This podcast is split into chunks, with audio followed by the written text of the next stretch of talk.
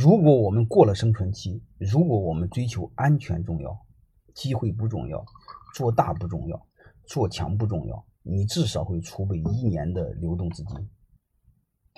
这个时候你就会发现，你想不发展都很难，因为你坚持一年，你竞争对手会死掉五十。所以你会发现，上帝送给你机会。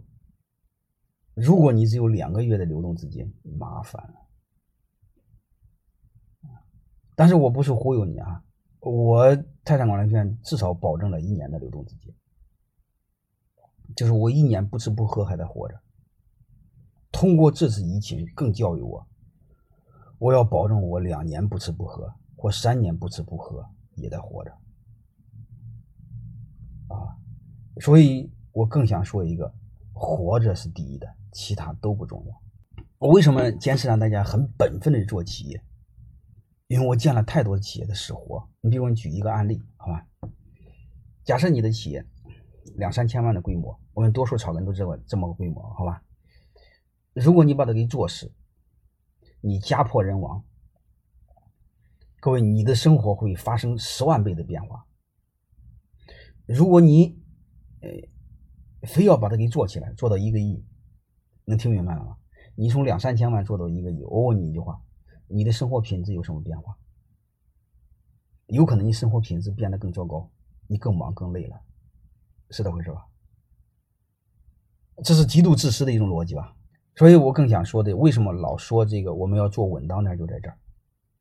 第一个，它对你的生活品质不会有影响。你做的两个千万和两千两个亿，你看生活品质不会有变化，但你把它做死就有变化，是这回事吧？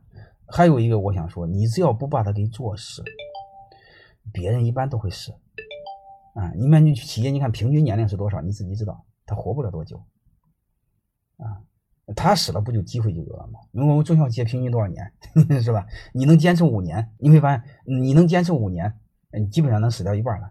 你要再坚持五年，所以你根本就不用管它，好吧？所以，呃，越做呢，越做我们应该是。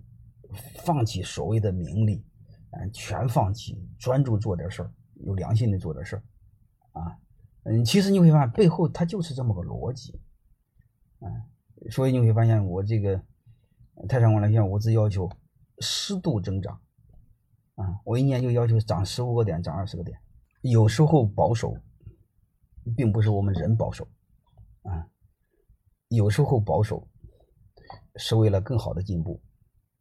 是为了走得更稳，啊，好吧，这更想说的话，这时候保守是为了走得更远。